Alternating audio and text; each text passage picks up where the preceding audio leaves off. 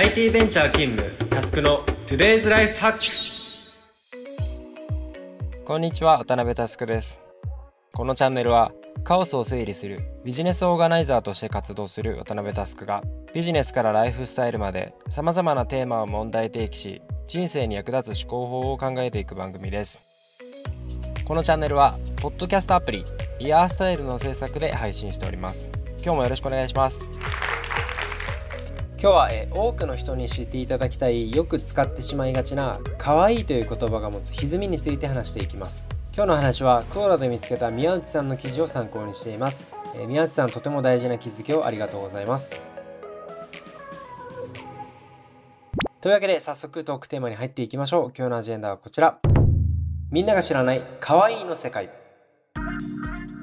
皆さんも可愛い小動物なんかを見ると可愛いとかって気軽に言ってませんか？一見普通なことに思えるかもしれません。よくですね可愛いは正義などという言葉もたまに聞きますが果たしてそうでしょうか？今日はそんな問題提起でいきたいと思います。結論から言うと過度な可愛いは生物多様性を脅かします。第50回のポッドキャストでは地球温暖化の影響で1日に約100種1年で約4万種の生物が絶滅してってるという話を紹介しました。一方でですね積極的に保護の対象になっている動物もいます。国際自然保護連合通称 IUCN が定めるレッドリストのカテゴリーを見てみましょう。世界に400500頭ぐらいしかいない世界で一番大きなトラであるアムールトラ。現在野生だと1万頭弱しか生息しないと言われているレッサーパンダ。小型犬くらいの体型なんですがまあ、死体などの腐肉も食することができる。タスマニアンデビル。これらの動物はですね endangered つまり絶滅危惧種に認定されていると同時に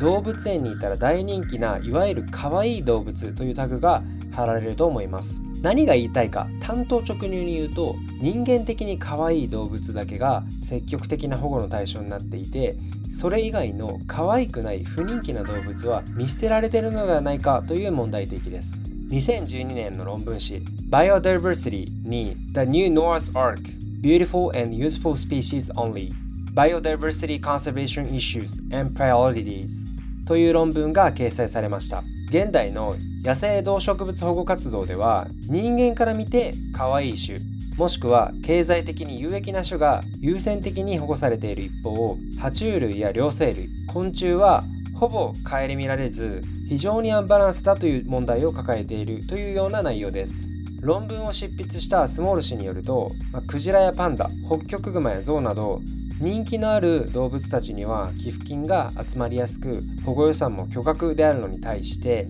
姿形が一般的に不人気のカエルやヘビ昆虫類や植物は絶滅の危機に瀕しているのにもかかわらず保護予算の全くつかない種が多くあるということでした。他にも食料薬衣服の材料などの文脈で利用価値がある動物であること広い額表現力に富んだ目など人間に類似した特徴がある。親子揃って地上で生活する動物であること色鮮やかな動物であること鱗や外皮がヌルヌルしていないこと臭くないことこういった人間が作った基準に当てはまる種は人間が保護対象に選ぶ傾向があるというふうに指摘していました。確かに言われてみればそうですよね。テレビで取り上げられる絶滅危惧種は人間に身近な可愛い哺乳類ばかりで虫の絶滅なんてほぼ無視されているのが現状です。しかしですね真の生物多様性から見れば人間の視点なんて関係ありません。ヘビやクモカエルといった生物だって生態学的には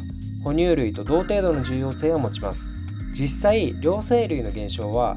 加速度的に進んでいて生態系のバランスに大きな影響を及ぼすと考えられています。もっと言うと昨今の COVID-19 だって例外ではありません。まあ、1点本質的な点を指摘するとしたら本来保たれているはずの人間とそれ以外の生物の境界線が決壊しているということです。第50回の地球温暖化の回でも触れたように人類は周りの生物のことなどあまり考えず好きなだけ森林を伐採し好きなだけ温室効果を出し続けます。人間は自分たちのための利己で行動する生き物です。これは他の生物と大きく違うところです。国立環境研究所の五花光一先生によると人間以外の生物の人生はズバリですね遺伝子をつなぐことに特化しています。子孫を残したらその生物の人生は終わるようにプログラムされているんですね。一方人間はどうでしょう？例えば30歳で子供を産んで成人するまで世話をしたとして50歳。人生100年時代と言いますからあと50年くらい自分のために生きる時間が与えられる時代です。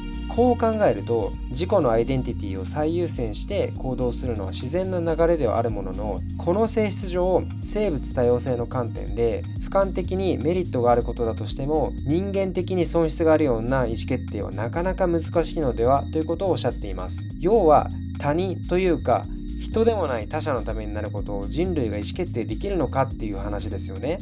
例えば COVID-19 のパンデミックを収束に持っていくには全世界人が同時に相手を気遣う利他的な行動指針を共有しなければなりません。日本にいると感覚が麻痺するかもしれませんがこれはグローバルな課題です。日本人が比較的マスク着用率が高いとしても世界にはマスクするぐらいなら死ぬ方がマシだという勢いの利己主義者がいることも事実です。これ今言いながら思ったんですがこの世の中から戦争をなくそうっていうことよりもさらに難易度の高いことを言ってる気がしました。人類は人類の経済を活性化するために今後もジャングルの奥地を開拓していきます。皮肉なことにこれが未知なるウイルスとの遭遇の可能性をぐんと引き上げます。環境汚染の観点からは人間以外の生物やウイルスが生き続けるゾーニングを徹底し開けてはいけないパンドラの箱をわざわざ能動的に開けに行くのは滑稽な話です。ところで皆さん今日のメインテーマ覚えてますか？そうです。みんなが知らない可愛いの世界です。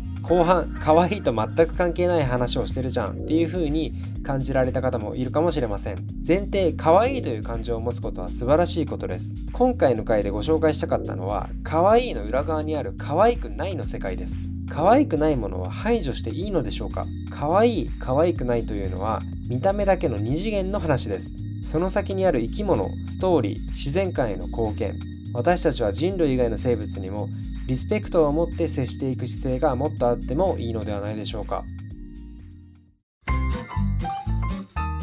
かがでしたでしょうか？何か期待してた話と違ったというリスナーさんには申し訳ないです。ただ何度も言いますが、ポジションを取ることはいいという大前提で、その反対側にも常に目を向けられるようになると人生豊かになるはずです。今日の回もそれをきっかけになっていれば幸いです。今日のテーマは以上です。気に入った方は Spotify の方はフォロー、Apple Podcast の方はサブスクリプションに登録お願いします。また、周りの方へお勧めしていただけると嬉しくて震えます。もしこのエピソードを聞いて、私はこう思うなどのご意見などがあれば、Twitter や Facebook Facebook でお気軽に DM いただけるととっても嬉しいです。皆様のご意見も熱烈お待ちしております。また、iOS アプリイヤースタイルをインストールすると、他のイヤースタイルオリジナルコンテンツも聞けます。ぜひ App Store で検索してみてください。というわけで今日はここまでです。バイバイ。